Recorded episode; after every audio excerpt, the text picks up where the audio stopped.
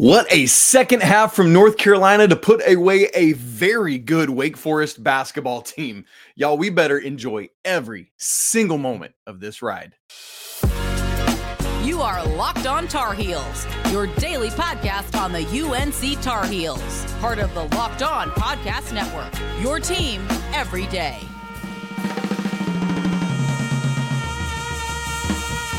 Hey there, what's up? Welcome into this live reaction from North Carolina's 85 64 victory over Wake Forest on Monday night. Woo-hoo-hoo. I don't know about you guys, I am riding high. And I know we might, like, Carolina's to get picked off at some point this season. It's inevitable. But I am enjoying every moment of this. I know you are as well. Uh, the live chat is going strong already. Come on in. We see some great stuff going on. Uh, if you got questions for us, we're going to get to those later in this live reaction show. So go ahead and drop those in. Um, let's go ahead and get some updates as we're rolling. Yet another double digit victory for Carolina, this one by 21 points. Carolina has now won seven straight ACC games by double digits. I guess I got to eat it because I said, you know, I, Carolina's going to win this game, but I don't think it's, I don't think they're going to cover the spread. oh, I got to hide my face on that one because I blew it. But you know what? I gladly blew it. I'll take it. Nine straight overall wins by double digits. Wild stuff there. Overall, Carolina is now 16 and 3, 8 and 0 in ACC play. They are currently, as we record, up to sixth at KenPom. I believe that's a season high at KenPom. They are 15th in offensive efficiency still, but they've moved up one more slot in defensive efficiency up to number three. Uh, I believe replacing Iowa State, who has now gone to fourth. So here's how we do these live reaction shows. I want to give you four things that we'll talk about. Quick ad read, four more things, and then we will take some questions and observations from you guys in uh, the chat going on over there. So let's get right into these first four things. As we do so, I want to get the box score up for you so you can uh, check in on that in real time as we're talking. If you're watching, if you're listening back to this later, because I will publish this in the audio feed as well, so you can hear that. Um, like you can just pull up the box score or just listen to me as well. Speaking of which, we will also do a full show tomorrow, as we always do. Um, if you're watching this or listening to it way later, here's the link to that one on YouTube for you. All right. Number one thing we want to hit on. One of the th- main things we talked about on Monday's show was Carolina needs a quick, like, has a quick turnaround and they got to be locked in and ready to go. Y'all, there was nothing to worry about. The energy was there uh, yes, I mean they they had a they were losing at halftime, sure, but by like they're still kind of diagnosing what Wake was doing, all of that kind of stuff. So the the first thing to look at is quick turnaround, no problem. This is nothing to worry about that. Carolina had just gotten that number 3 AP ranking today, way to go. And they needed to show tonight that they deserved it. And that's exactly what they did. They backed this up against a Wake Forest team, folks. I hope you understand how good this team is. And it's like to to discredit Wake Forest would be to not um, give Carolina the credit for what a great victory this is. Not only to just win against a good Wake team that just got Damari Monsanto back, that's had Efton Reid back for however many games now. But Carolina not only won, but they dismantled Wake Forest in the second half stopping them from doing what they do so well. We'll talk more about that in a second. So, Carolina proves they deserve that number three ranking. Perhaps most importantly, as we think about ACC stuff, Carolina maintains that two game lead they have in the ACC standings. And now, of the four teams that are right behind right behind them with two losses, Carolina has a tiebreaker over three of them. Obviously, Wake and as we said on today's full show, this is the only game Carolina plays Wake this regular season. So that tiebreaker is in stone. So Carolina essentially has a three game lead over Wake. They also right now hold the tiebreaker over Florida State, who has two losses. Obviously, the second game against them is this Saturday. So, an opportunity for Carolina to cement that tiebreaker as well. And then the other is NC State, who has two losses, one of which is to Carolina. And the other game in, against NC State is back in the Smith Center. So that's great. And then the only other team with two losses is Duke, and we know those games are still upcoming. So uh, Carolina has put themselves in great, great position in the ACC standings by getting yet another victory. And by the way, remember this the the Saturday to Monday turnaround is the exact time frame of what you do in NCAA tournament play. And so Carolina's ability to win at BC on Saturday and then turn around and do this tonight that bodes very well for NCAA tournament play. All right, let's get to the number 2 thing. I can't believe we've gone this long and we haven't yet said his name. RJ Davis. My goodness. This dude is an alien. I don't think he is human. There are still 12 conference games left to play for the Tar Heels. But I tell you what, this man tonight might have just sewn up ACC Player of the Year. He was already for me the front runner out ahead of Kyle Pil- Filipowski, uh, PJ um, um, PJ Hall from Clemson, and some others. But what RJ Davis just did is, is insane. Uh, 36 total points, career high. I mean, are you kidding me? It's it's insane. 23 of those were in the second half. And what I love about it is it was like RJ did that, but it didn't even feel like he was hunting his shot to to the ball hoggery of others not getting their shots. Um, clearly, Wake was trying to run him off the three point line in the first half. Like um, they were talking about that during the game. Cory Alexander and Dave O'Brien were um, said that Coach Forbes had talked about that, and I loved RJ's willingness to okay, fine, I'll just get all these layups and floaters in mid range, and that's great. But then in the second half, it just started to open up a little bit, and RJ was able to get those threes going and wind up four of eight from three. I haven't yet input all the stats to know where that brings RJ's three point percentage to on the season. But I think critically, what's so important about what RJ does is it's really efficient. He scored 36 points. Some might do that and need like 32 shots to get there. RJ did this while shooting over 50% from the field, 14 of 23. That's incredible. Not to mention, he also chipped in four boards, two assists, and had zero turnovers in this game. That we're not going to talk about the turnovers um, here on the live reaction. I'll probably talk about it on the full show tomorrow. But Carolina had just eight turnovers in this entire game. That was one fewer than the first half against Boston College on Saturday. So a really great job by the Tar Heels all around there. So RJ, I just don't know what else we can say, but to just keep enjoying what he's doing. And I I love I love how happy this team gets for each other. It's not like, ah, oh, RJ's scoring all the po-. it's like Elliot's like, homie, you've you've tied your career high. Go break it. You know what I mean? Like that is awesome, and I love how they celebrate each other. All right, number three in our first thing, uh, our first four takeaways from this game, the defense. I mean, same thing I just said about RJ. What else can we say about Carolina's defense? I already said they're now up to number three at KenPom defensive efficiency. Let's just look at some of the raw numbers.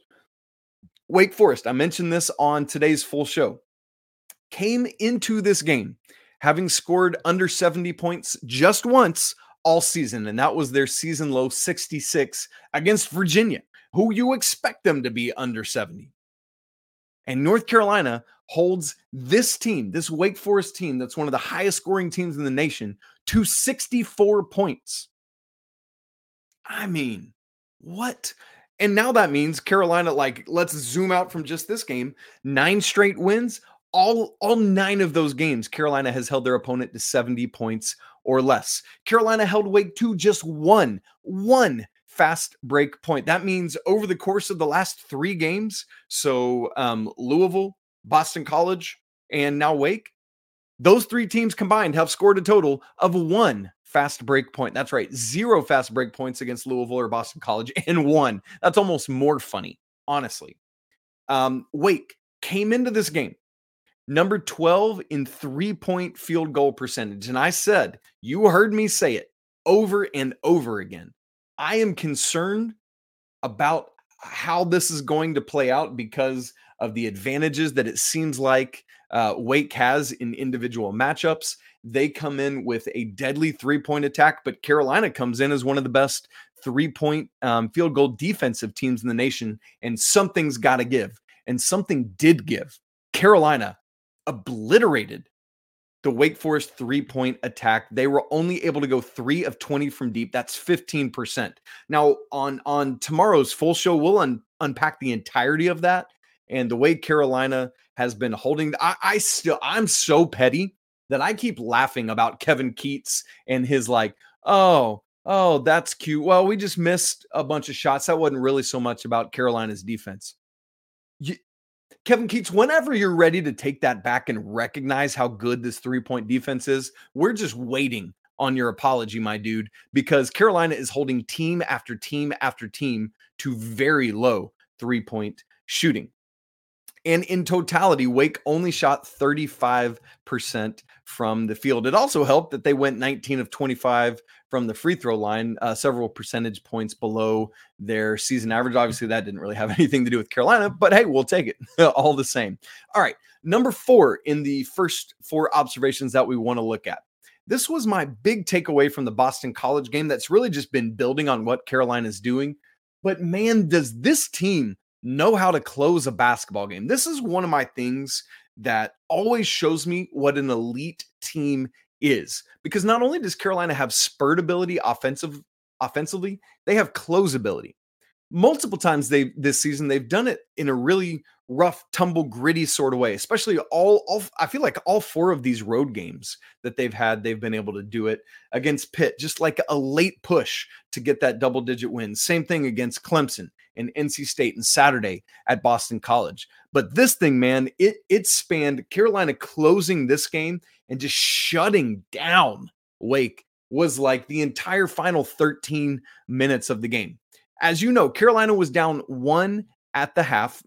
Wake kind of had this nice little push at the end of the first half. Monsanto got untracked, hit back to back threes. Um, and it was like, man, you know, Wake might be getting a little momentum here, and they take a one point lead into the halftime locker room. But then Carolina comes out, and, you know, they're just starting to get their rhythm going. Leading into the under 16 timeout of the second half, Carolina made six straight field goals and hit another one right out of that timeout. So they had that span of seven straight made field goals.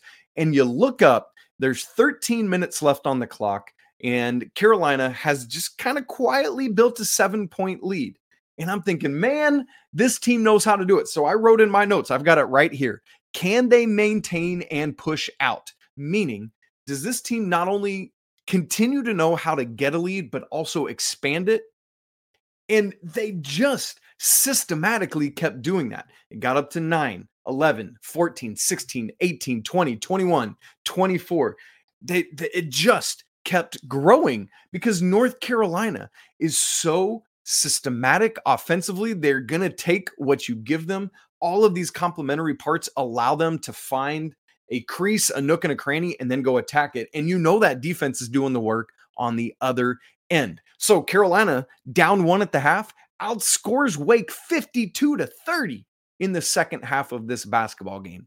This is an elite team that not only has spurt ability, but they have close ability. And they did it in a different way in this game than they have in those road games where they've had to grit out those possessions to get that lead. I love to see it. All right, I got four more key observations I want to make. We're going to do that in just a second. But first, I need to tell you that this live reaction episode of Locked on Tar Heels is brought to you by our friends at FanDuel. The NFL playoffs are rolling. We know the four teams in the conference championship games, and there's still time to get in on the action with FanDuel, America's number one sports book. Right now, new customers get $150 in bonus bets guaranteed when you place a $5 bet. That's 150 bucks in bonus bets, win or lose. Their app is really easy to use, and there's a bunch of different ways to bet, like live same game parlays. You can find bets in their Explore tab. How about the ACC regular season odds? Carolina's odds just keep growing. Right now, Carolina minus 340 it was just like one something the other 100 something the other day. Duke plus 380, Wake at plus 1600. These are before this game, by the way. So that's only going to grow now. NC State plus 5000. That's the fourth place odds. And everyone else is way worse than that. So if you want to get in on that action, visit fanduel.com slash locked on and make your first bet a layup. FanDuel, official partner of the NFL. All right, folks, you're joining Isaac Schade here, getting quick drink because my voice is already leaving me. I can hear it. On this live reaction to North Carolina's big time 21 point victory over Wake Forest on the first big Monday of the season for ESPN. So this was a national broadcast. Everyone's dialed in. There's no Monday night football. What a performance in front of a big national audience. Um, so, got four more observations I want to make for us. And then I see that the comments are continuing to go off. And so, we'll go get um, your questions after we make these four observations. And then don't forget to tune into tomorrow's full show where we'll unpack this game even more. All right. So the fifth observation we want to make is Carolina got a kill shot in the first half. If you're unfamiliar with a kill shot, one of the great college basketball analytics sites out there is Evan Miya, M I Y A.com. Evan Miyakawa is his name. Does some uh, just similar to KenPom or Bart Torvik, does really, really good stuff with college basketball. But one of the things he tracks is what he calls kill shots. This is any uh, 10 0 or more run that a team has in a game where you score 10 unanswered points. He, in fact, put a graphic up recently. He tweeted it out um, to show how many teams are getting kill shots versus allowing kill shots.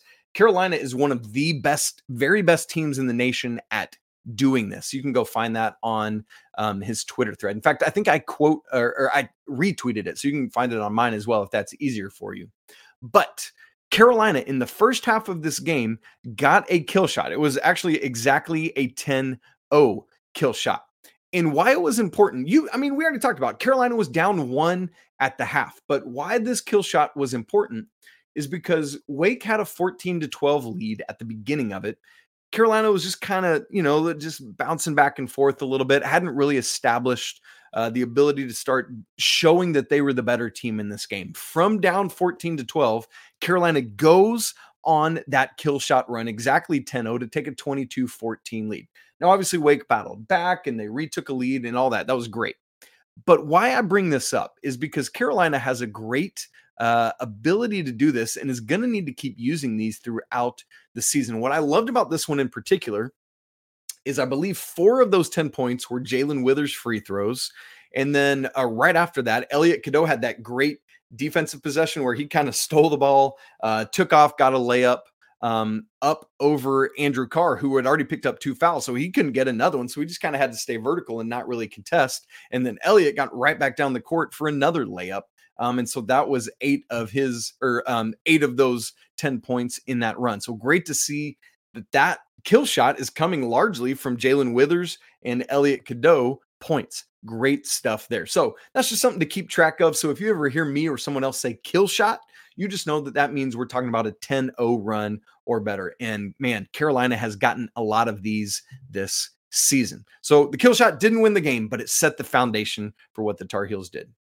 Number two in this back half for observations Harrison Ingram, y'all, is like he was already doing a ton for the Tar Heels this season in in a whole bunch of different ways.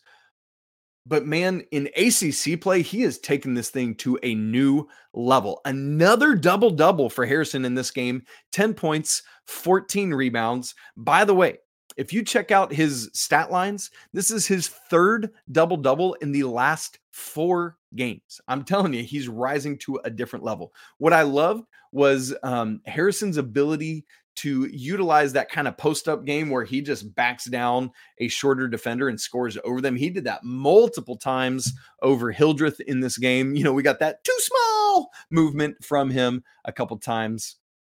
And, you know, we've talked a lot about Carolina's rebounding. We'll do that some more here in a second.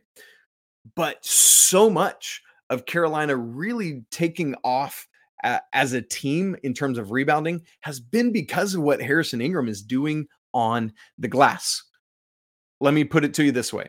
In the first 12 games of the season, Harrison Ingram had double digit rebounding games just twice. So, first 12 games, two double digit rebounding games in the seven games since Carolina's played 19 total, so two in the first 12. In the seven games since then, he's got double digit rebounds five times, five times, including that 19 point or 19 rebound ridiculousness against NC State. Again, 14 here today. Um, if you need another example of how Harrison just affects the game in so many different ways, he had the highest plus minus for Carolina in this game. Actually, the highest plus minus, obviously, of anyone on the court at plus 25. Elliot and RJ were tied for second best at plus 19. So he was that much um, more impactful. By the way, if you're not sure what plus minus is, it's just how how many points more or less you score than your opponent when that player is on the court. So that means when he was on the court,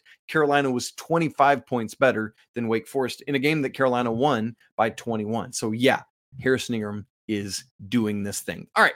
Uh, the third thing I want to mention in this back half four observations. Get another drink here really quick. To me, I'm curious if you feel different.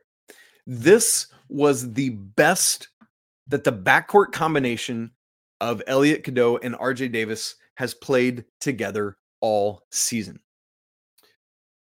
Wake Forest was so content to run Carolina off the three point line that both Elliot and RJ diagnosed it either by themselves or with the help of the coaches.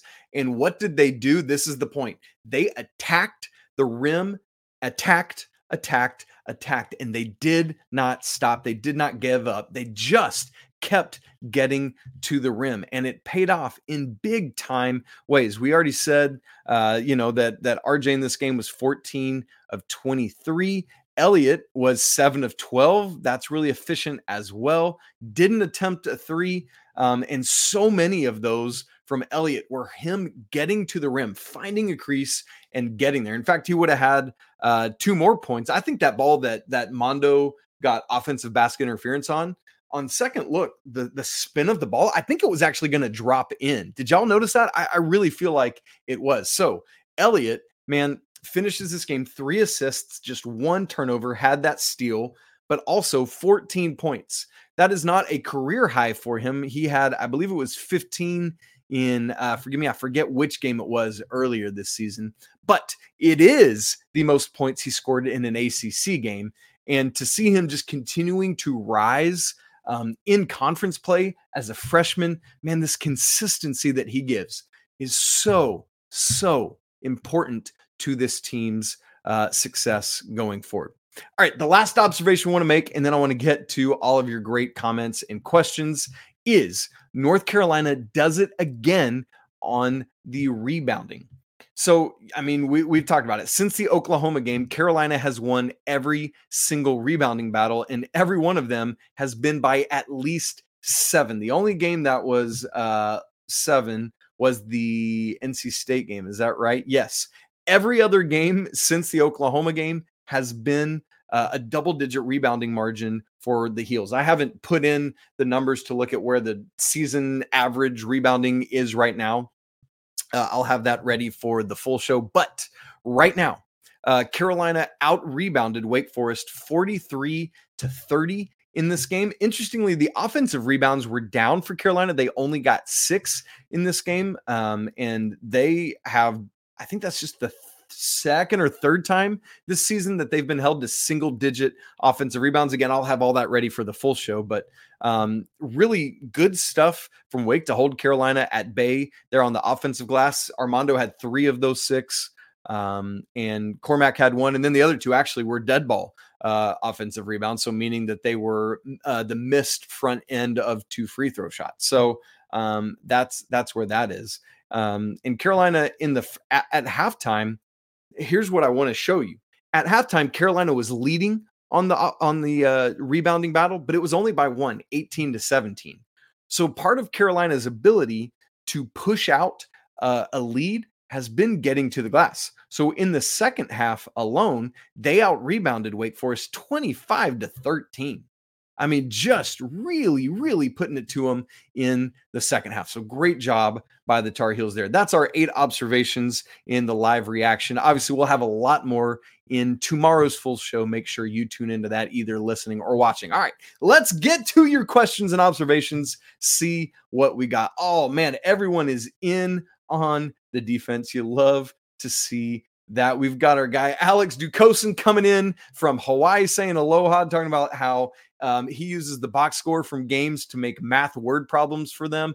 I love this, Alex. I am a math nerd. I geek out on it. I'm sure all of you know that because of how often I use stats uh, to back up our points and, and, show all those things. And so, uh, my man, I am right with you on all that. Keep it going. Would love to would love to come hang out with your class sometime. Let's zoom in. I'd love to do it.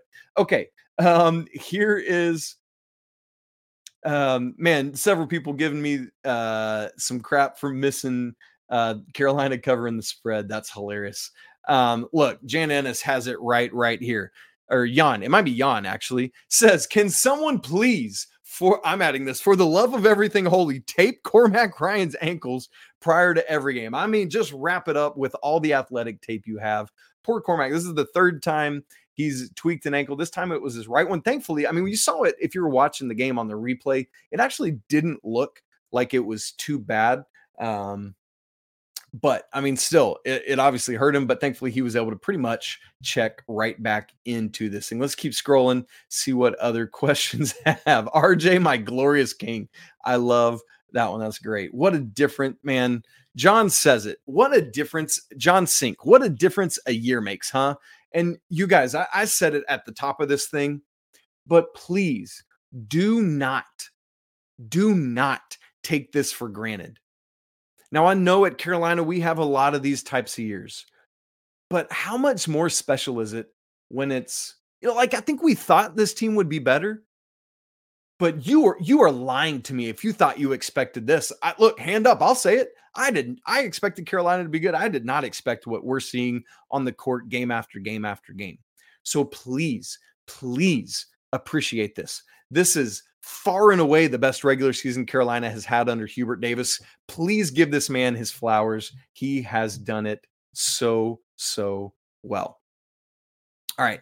Emily Von says, What's up, Emily? What was the most important second half coaching or players adjustment you saw that got the offense firing on all centers? This is a great question from Emily. Part of it, I think, was, you know, Wake was attacking Carolina defensively a little bit differently than a lot of teams have, um, like trying to run them off the three point line, force other stuff. And so Carolina in the halftime locker room was able to figure out uh, some more strategy to see how they could get that going. I mean, part of it was Emily. Let's just be honest. Part of part of the important thing was RJ just getting unleashed. Had nine straight Tar Heels points. Carolina was 0 of 8 from three in the first half.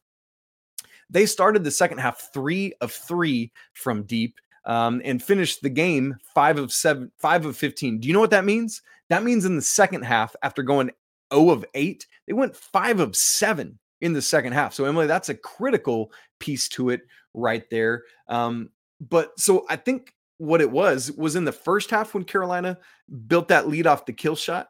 Wake was able to make a push back after that in the second half they weren't. RJ helped build that lead with those three pointers and then that and one right after it.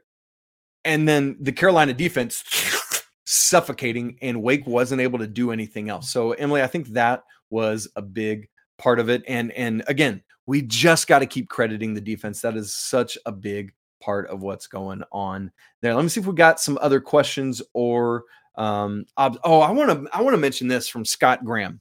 Scott says accountability is key this season, and everyone buys in hundred percent. Y'all look, I've said it multiple times, but if you haven't hear me heard me say it, let me say it right now. Two years ago, Brady Manek was Mr. Accountable. You remember it from press conferences. He would call out himself, he would call out his teammates, he would call out the the entirety of the team like we all have to be better. Last year, there wasn't anybody that was willing or capable of to do so. Maybe they were capable, but they weren't willing. Um, Coach Davis tried it at times, but there was nobody just able to step up and take on that onus and say, "We must be better. We ha- we cannot do this." But what I love this year is there's two of those transfers that came in, and it's Harrison Ingram, who might be a little crazy uh, in a good way, and Cormac Ryan. These two dudes will not have it. They bring this accountability. We've seen RJ's leadership rise up in big ways this year. I think uh, he is more vocal and outspoken. And so everyone is holding everyone accountable. And I think that's a great, great point. Okay. Um, let's see if we got another question or two. Oh man, somebody talking about RJ coming back. I don't don't get me excited about that right now. Um, yeah. Uh, Carson Hooper, let's let's just go into this. Says, will RJ ever get drafted? Y'all, I would love it if he did because the skills are there. The NBA is just always so hesitant with smaller players. You got a great example of this tonight, actually, because you know, I talked about how I was worried about Carolina's matchups. Um, I actually thought we'd see either Elliot or maybe Cormac Ryan on Hunter Sallis, who's six five. But RJ the, drew the defensive assignment on Hunter Sallis. You saw it. First Wake Forest possession. Anybody remember what happened? They went straight to Hunter Sallis, who attacked RJ Davis, got a bucket, 2 0. And all of my fears were boiling to the surface. But then Carolina's defense was able to do the things they need to do, as I expected. When Seth Trimble came in, he took the Hunter Sallis assignment. And man, there was this one possession where Sallis just tried to straight line drive on Trimble, and he was having none of it. And in fact, just forced a, a travel on Hunter Sallis. Great stuff there. Carson, I I to this day still have not seen RJ on um, NBA big boards or drafts or mock drafts or anything like that. Now, if he keeps doing this, he he's going to rise up. I mean that you know it, the buzz is going to be there. There's going to be more conversation. Hey, like maybe this is one of those outliers that can get it done, even though he's six feet tall. I, I just there aren't many NBA franchises that are willing to take a chance on a guy that's six foot. I don't like it. Um, there are clearly guys that have had success, but they are the exception rather than the rule. Now, here's the thing RJ Davis, hear me say this, Carson Hooper, and everyone out there. RJ Davis is going to make a career for himself playing basketball. It's just that it might be overseas, or if he wants to make a go of it, you know, I believe he he could stick really well um, in the G League or, or doing any of that stuff. So we'll see what happens. But uh, I just I don't know. I do not know what he's going to do next year. Um, I think a lot of it might depend on how the rest of this year plays out. We just got to keep waiting to see. All right, uh, let's see if um, yeah, I, I want to bring this up from Scott Tooth. This is another great point from Scott. It's annoying to me the hate Mando gets for quote unquote subpar performances. Stats don't tell the whole story. Mando tonight destroyed Wake in the post seals that allowed Elliot and RJ to drive the basket. And Scott, man, thank you for bringing this up. It is so very true. Multiple times, uh, uh, Armando was able to seal off, particularly Efton Reid that just allowed, um, like if Elliot got a step on his primary defender, was able to get to the bucket. And because of Mando's seal, there was no help defense able to come from Efton Reid. Great point, Scott. Let me also point out on the other side of the court, um, so many times Wake Forest I tried to isolate Armando on uh, Efton Reid in the post, and Mando was right with him, bang for you know banging in the post. I if I counted correctly, there was only one bucket that Efton Reid had in those possessions. Armando did a great job walling him off defensively. So Mando finishes two of six for five points, one of two at the free throw line, seven boards. He did have three turnovers, but he also had a steal. And hear me say this four blocks from Armando in this game. So there is so much more that he is doing than just, you know, Mando didn't get a double double. Here's the wake up call, folks. Here's the reality. This Carolina team doesn't have to rely on Mando to get double doubles game after game after game. In fact, there are some ways in which you might think this year Carolina might actually be a better team if Mando's doing like just shy of or right at double double kind of ability because you got other guys that can do a lot of what he's not having to do. So if Mando's boxing out Efton Reid really far so that he can't get an offensive rebound and Harrison Ingram gobbles them all up. That's how I want to end a defensive possession. So, Scott, great point, my man. Thank you for bringing that up. He is absolutely unselfish, as Scott said right after that. Um, so that's great. Let's see if we can get maybe one more question from everyone. Man, Nintendo Nerd says that triple double's coming for Harrison. I would love to see that. Let's see what um, any other stats. He, yeah, there's nothing else that really got to triple triple double tonight, but man, I would love to see it uh, and and hope that Harrison is somebody that sticks around for another year. All right, I'm not really seeing more questions. If I find some more questions in here further on down the chat, I tell you what, um, I'll grab those and we'll drop them into tomorrow's show. Um, in, in the full show, but I, I don't want to keep everyone hanging around while I just scroll through everything. So I want to say a big word of thanks for everyone joining in with us tonight. It's great to be together. Great to celebrate another victory for these Tar Heels. Man, I tell you, absolutely what, y'all, this season is a blast. It's a great ride, and I'm so excited to be on that journey with you. If you are not in our Discord, you've got to come join us. This thing is blowing up. We've ju- we've only had it for a couple months, and now it's grown up over 200 people. Um, lots of people diving in. Great conversation. The live game day thread is a blast, and you don't want to miss it. So we're gonna have the uh, full game recap tomorrow, and then Coach Pat Kilby will be with me this week. Coach Rob will be with me this week. Friday, we'll get ready for uh, another road game heading down to Tallahassee, Florida. Just went to Boston College. Now got to go down to Florida State all over the eastern seaboard, but racking up wins. Another big one coming on Saturday. It's always a great day to be a Tar Heel. You know it, and I know it. We'll talk again tomorrow. But until then, peace.